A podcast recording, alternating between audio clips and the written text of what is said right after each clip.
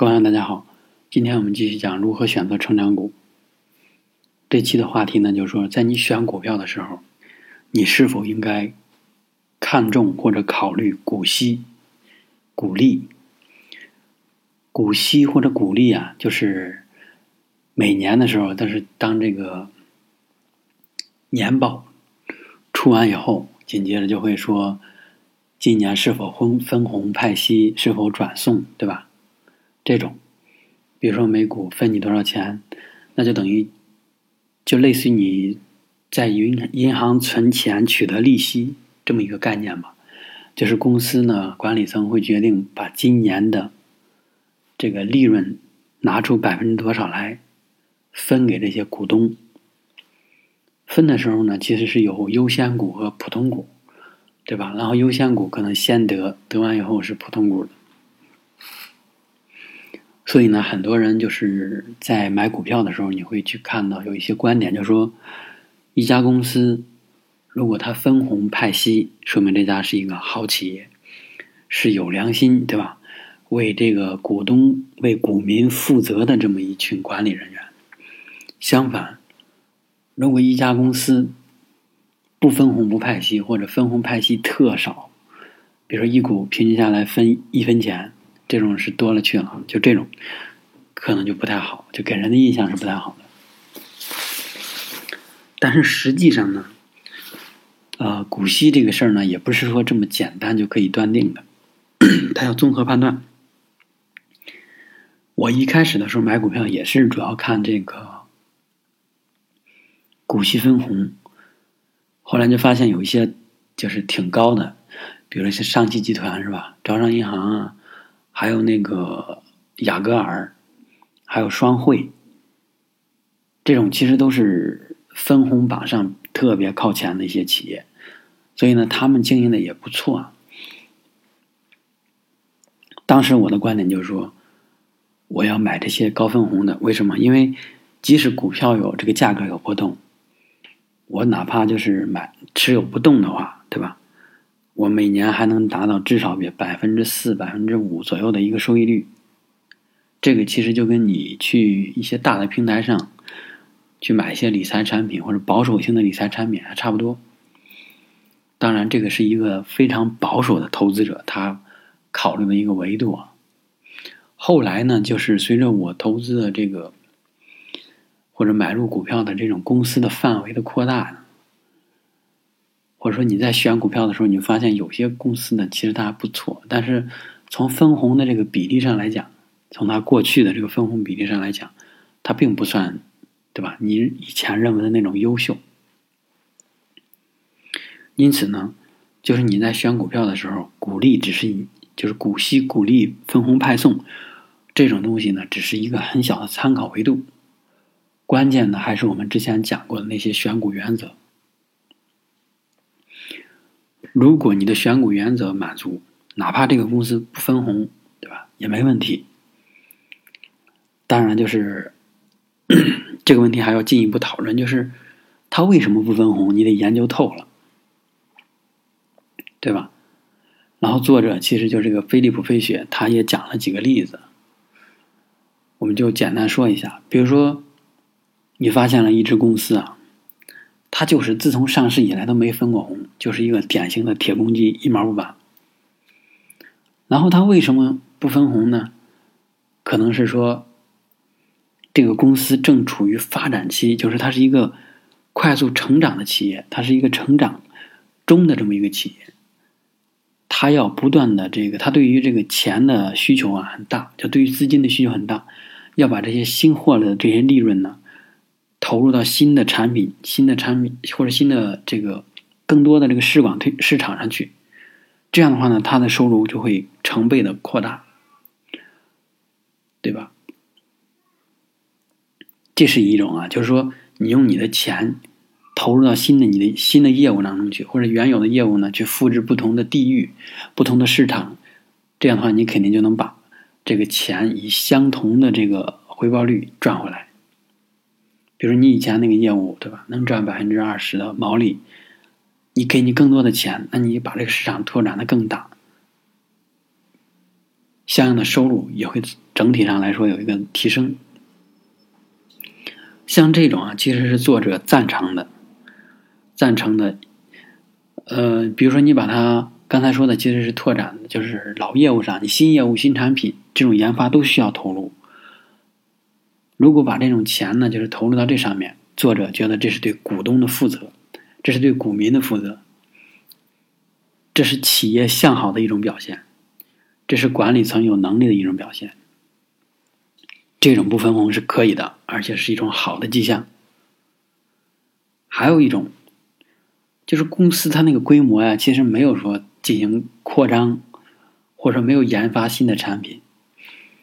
他之所以不分红呢，就是觉得这个公司不知道什么时候要需要钱，然后呢，我作为管理者，如果我手上有或者公司的账户上有很多现金在那趴着，我觉得我心里边安稳。这样的话能够给我自信，否则的话，我把钱都分给你们了，我要急用钱的时候怎么办呢？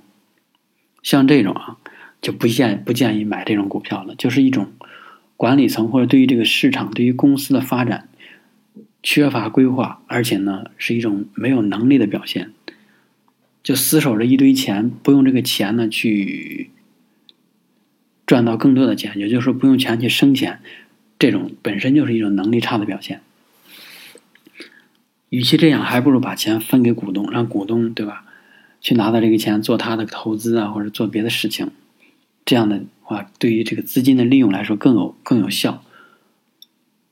这是一另外一种类型的，就是不分红，这个是不建议买的。还有一种类型的不分红，就是他确实在花钱，但是他花钱的这个地儿吧。跟这个公司的业务发展或者跟公司的收入的提升没有任何关系。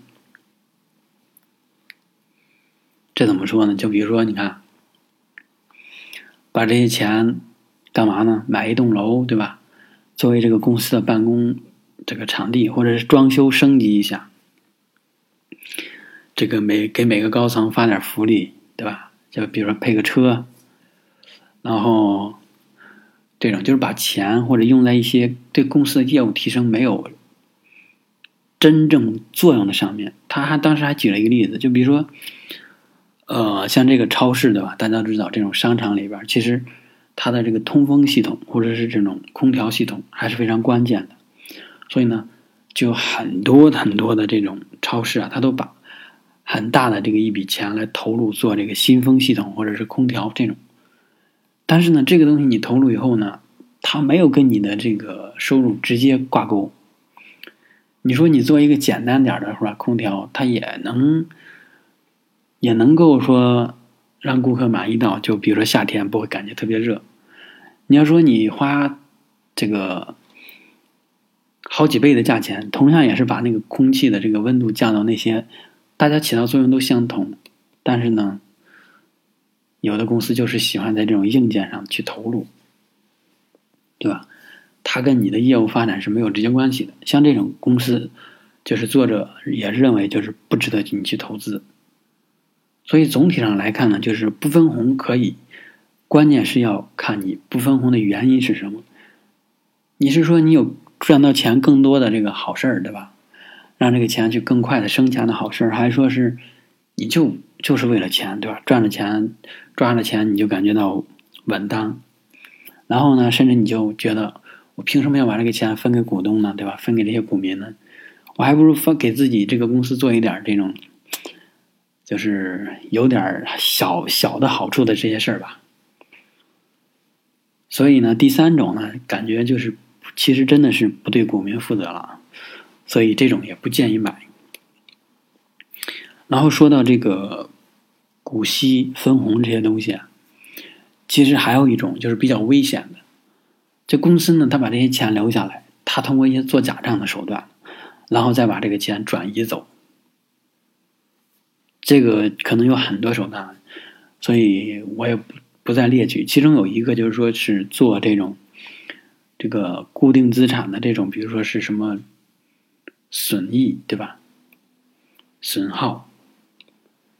这个东西你没法去衡量，对吧？它不客观。比如说，一把桌子，你花了一万块钱买的，你告诉他第二年这个桌子就值八千了，或者就值七千了，对吧？那那没人去去客观的衡量这个东西，对吧？因为它本身就没有一个很客观的价格，或者说是有一个这种市场上就是大家都公认的价格，所以它只能说是自己去把控，给一个固定的这个每年的折这个损益，所以呢。呃，懂财务的肯定知道这种是怎么做假账，然后把这个钱转移走的。应该这只是其中一种方法，还有很多种方法。嗯，遇到这种呢，其实就是，当然这个也不会说直接暴露给你，对吧？如果你能猜测出来，或者你能通过看财务报表知道，那像这种公司就是千万不要去碰了。他竟然敢在这个财务报表这种东西上作假，那就说明其实他还肯定还有很多地方有假的数字。好，以上呢其实就是我们讲的，在选股的时候，你到底应不应该看重股息？我最初的就是我个人的理解，就是你应该去看，但是你不要把它作为你买入或者不买的一个唯一依据。你更应该看的是这个公司的业务怎么样，公司的前景，公司在资金利用率上的一个效率。公司所处的这个发展环节，对不对？是成长期，还是说衰退期，还是说就是这种保持稳定期？它每个时期对于钱的这种需求是不一样的，所以你就大概能判断出来，他到到底要这个钱有没有用，留存下来到底有没有用？还有就是，其实，在每一次就是这个股息分红的时候啊，这个股票都会有小小的波动。比如说啊，就比如说你会看到有一些，比如招商银行，假设啊，明年一七年的这个分红比占到了百分之四点五，你就会发现它的价格涨涨涨，甚至比宣布这个宣布出那个股息分红那一天的价格都上涨了百分之六、百分之五，这种情况也是很常见的。所以像这种情况，我觉得就不建议你去再跟了。为什么？因为当这个股息分红一旦派息完了以后呢，它当天的价格肯定会降下来。如果你那一天再去买入的话，我觉得可能会减到比你最早刚就是在确定分析、刚确定分红以后那会儿再买价便宜更更就是价格更便宜，对吧？比如说我们举个例子，呃，十块钱里边派送一块吧。就是假设啊，百分之十的这么高，对吧？然后正好呢，那个十块钱是他当时的股价，就是一股十块钱。这是他当时宣布说我要对外公布，我要分析派这个呃分分红了，然后这个占比是百分之十，所以你紧接着当天可能价格就开始涨涨涨，涨到十块五毛钱。然后可能第二天、第二、第三天还会涨，涨到十一，你想想，对吧？它涨到十一的时候，其实当你以十一块钱买入的时候，然后再拿到这个分红，其实你的持有成本是十块钱，对吧？而且啊就是你一旦十一块钱买入以后，到了分红完那一天，就是说真正的派息完了、实施了以后。它当天的价格就会出现一个波动，甚至是九块五、九块七、九块八、九块九，哪怕是九块九，其实你以九块九的这个价格去买入，你都是比你以十一的价格买入更划算的。你想一想，是不是？你原来的成持有成本是十块钱，现在是九块九、九块八，所以呢，股息分红这个东西呢，在某一种程度上能够反映出这个公司的经营业绩的好坏。然后呢，也能反映出这个管理层对于股民的一个态度，但是实际上它真的不是非常关键的一个因素。所以你在选股的时候呢，能参考就参考。如果它在你整个的这个判断过程中起到的这个作用不大，你可以忽略它。以上呢就是我们今天要讲的内容。这些讲的其实也比较简单，因为股息这个东西本身没有那么复杂，而且你选股票的时候。不需要考虑太多它的因素，谢谢。然后呢，就是我在这个雪球上也也有一个这个账号，叫做孙氏价值投资，其实跟我的雪球这个 I 不是跟我的这个喜马拉雅这个 ID 是一样的。然后感兴趣的朋友们呢，可以去那边加一下，关注一下。因为在那边呢，我也会写一些自己的感慨，或者说是翻译一些国外的内容。谢谢大家。